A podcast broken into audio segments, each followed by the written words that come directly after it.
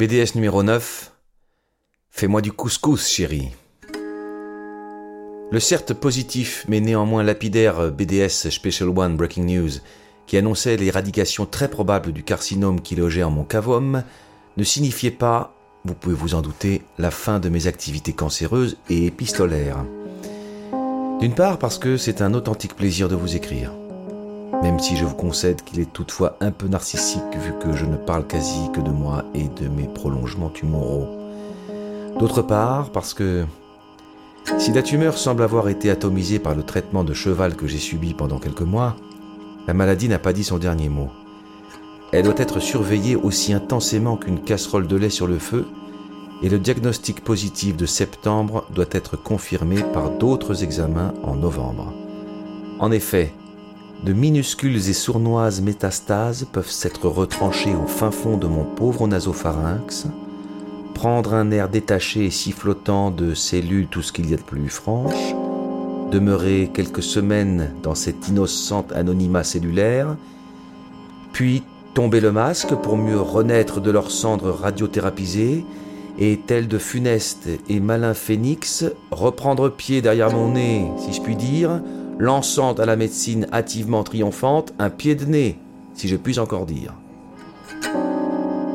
Vigilance donc, et examen complémentaire, notamment le fameux TEP scan, qui consiste à se faire virtuellement découper le corps par une série d'ondes de je ne sais quelle nature, mais je me renseignerai, afin de mettre en évidence et dans une belle couleur jaune les zones cancéreuses, rehaussées grâce à l'injection préalable d'un liquide suffisamment radioactif pour qu'on te conseille d'éviter de fréquenter des femmes enceintes ou des enfants en bas âge dans les 24 heures qui suivent le moment où un infirmier, planqué derrière un bouclier plombé, t'a fixé dans le bras un produit qu'il apporte dans un mini container blindé.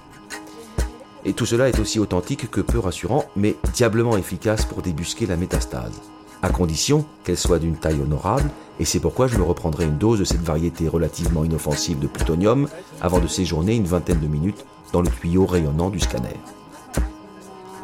Un IRM, imagerie par résonance magnétique, doit également conforter, espérons-le, les conclusions favorables de septembre.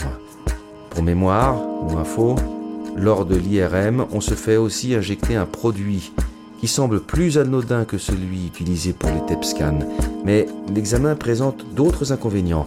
Celui entre autres de devoir séjourner plus d'une demi-heure enfermé dans un tunnel sain d'électroaimants en mouvement, alors que le patient, lui, doit rester parfaitement immobile en supportant le bruit assez infernal et terriblement répétitif des pièces en rotation que les pauvres bouchons d'oreilles généreusement fournis par la PHP ne suffisent pas à masquer. Toutefois, mon âme de poète parvient à trouver quelque harmonie dans cette déchirure auriculaire qui peut s'apparenter à de la musique très industrielle. Un peu comme si Stockhausen jouait en duo avec Lemmy Kilmister, le premier produisant le son le second s'occupant de l'amplifier. En attendant de vivre ce délicieux programme en novembre et d'espérer les bons résultats de ces examens vérificatoires, puis de me préparer à être surveillé d'assez près pour les cinq années qui viennent, je poursuis ma convalescence, loin d'avoir imaginé qu'elle serait aussi longue. Je m'étais bien gardé de mémoriser les messages préalables des médecins qui, de toute façon, et vu la lourdeur des infos qu'ils te font passer lors des différents briefs pré-traitement, ont tendance à distiller au compte-gouttes leurs paroles et évitent de tout te balancer d'un coup. S'ils le faisaient sincèrement, de nombreux malades renonceraient, je pense, à débuter les soins. Trois à six mois pour retrouver un état presque normal, m'a donc dit mon bon oncologue, sachant toutefois que ça peut durer un peu plus longtemps.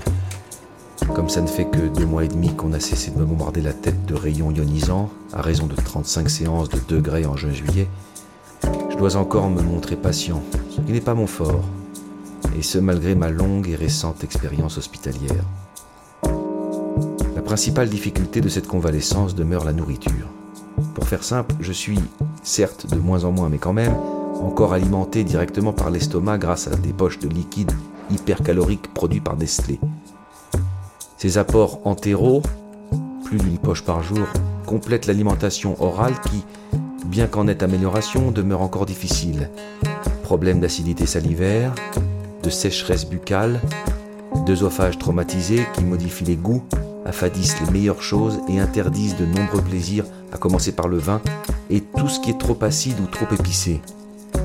Je suis donc cantonné à des aliments doux, sucrés, sans aspérité et privé de toute extase gastronomique.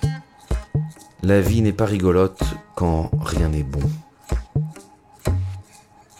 Ainsi, parmi les dégustations interdites, outre les blancs de Bourgogne, les rouges avignonnais ou les bulles champenoises, tous définitivement trop acides pour mon malheureux palais en travaux, je n'ai pas le droit de goûter au plaisir du couscous, plat préféré des Français, un peuple avec lequel je partage finalement pas mal d'affinités, bien qu'ayant néanmoins quelques sympathies avec l'Angleterre, comme je le confiais lors du BDS numéro 8.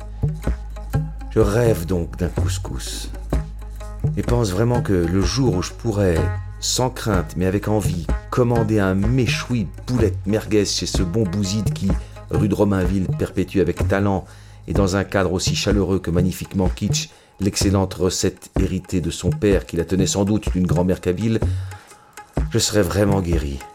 Et je reprendrais dans la joie les paroles de l'inoubliable tube de Bom Azam.